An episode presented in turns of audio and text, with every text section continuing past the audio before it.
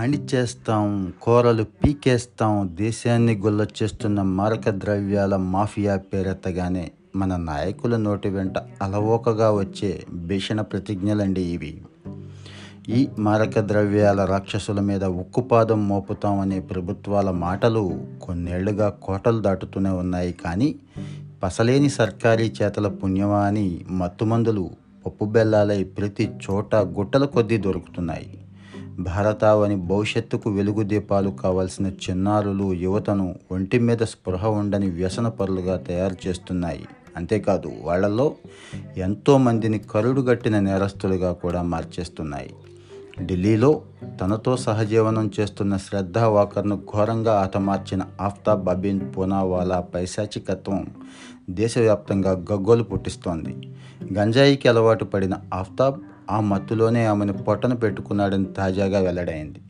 శ్రద్ధను చంపేశాక ఆ అమ్మాయి మృతదేహం పక్కన కూర్చొని అతడు తీరిగ్గా మరో గంజాయి సిగరెట్ తాగాడని పోలీసులు చెప్తున్నారు.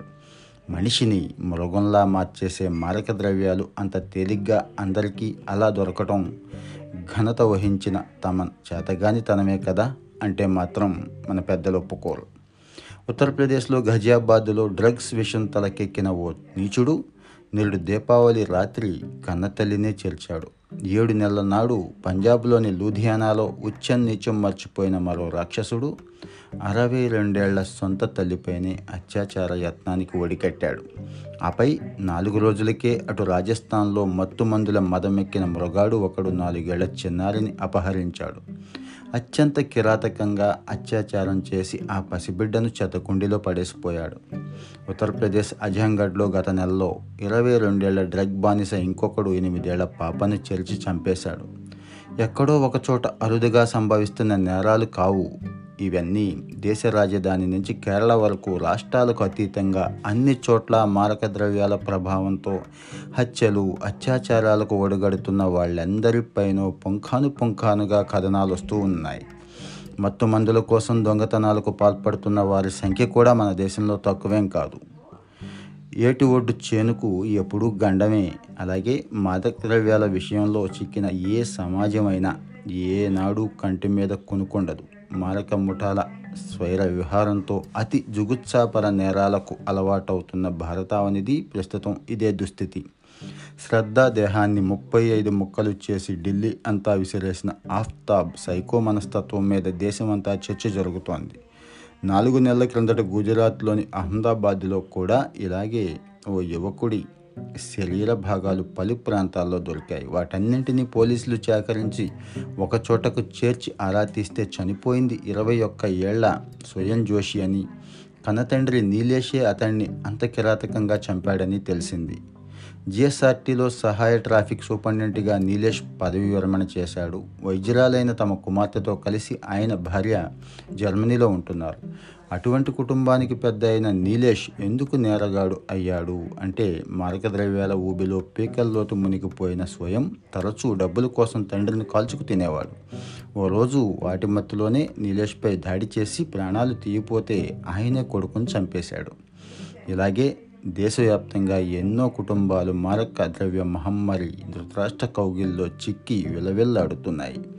నైతిక విలువలతో కూడిన చదువులకు దూరం అవుతున్న యువత చాలా తేలిగ్గా వ్యసనపరులైపోతున్నారు. తమను తాము సర్వనాశనం చేసుకుంటూ కన్నవాళ్ళను కన్నీళ్ళలో ముంచేస్తున్నారు.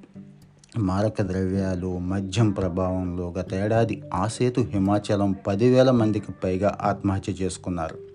రెండు వేల ఇరవైతో పోలిస్తే ఇటువంటి అభాగ్యుల సంఖ్య దాదాపు పదిహేను శాతం ఎక్కువైంది. కుంగుబాటు స్వీయ హింసా ధోరణులకు మత్తు పదార్థాలు కారణమవుతున్నాయి. వీటి మీద భీకరమైన యుద్ధం చేస్తున్నాం అంటున్న ప్రభుత్వాలు ప్రగల్భాల మూతలో ఇంకెన్నాళ్ళు ఇలా పచ్చటి కుటుంబాలు నలిగిపోవాలి. మారక ద్రవ్య ముఠాలకు మహారాజులు వంటి వారి జోలికి సర్కారీ యంత్రాంగం పెద్దగా పోదు. అడవి పందు చేని మోసిపోతే ఊరపంది చెవులు కోసినట్టుగా ఉంటుంది మన వాళ్ళ ప్రయత్నం. చిల్లర నేరగాళ్ళ మీద మాత్రం తమ ప్రతాపం అంతా చూపిస్తారు. డ్రగ్స్ కేసుల్లో శిక్షల శాతం చాలా స్వల్పంగా ఉంది అని అరెస్ట్ అవుతున్న వాళ్ళలో చాలామంది చిన్న చిన్న సరఫరాదారులు వినియోగదారులే అని చాలా స్టడీస్ చెప్తున్నాయి.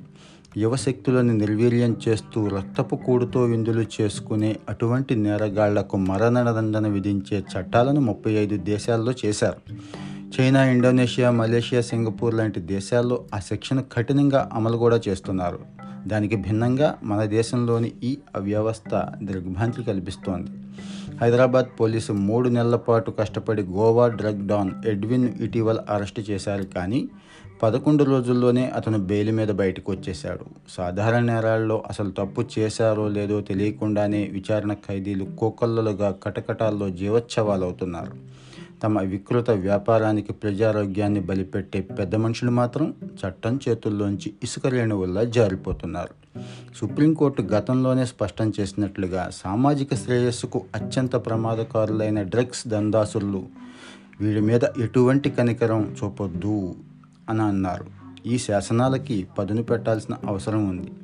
గడిచిన ఎనిమిదేళ్ళుగా దేశీయంగా మారక ద్రవ్యాల వినియోగం డెబ్బై శాతం పెరిగింది అని గణాంకాలే చెప్తున్నాయి. రెండు వేల ఆరు రెండు వేల పదమూడు మధ్య కాలంలో పట్టుబడిన మత్తు పదార్థాలతో పోలిస్తే అంతకు రెండింతలకు పైగా పరిణామంలో అవి తర్వాత ఎనిమిది సంవత్సరాల్లో దొరికాయి.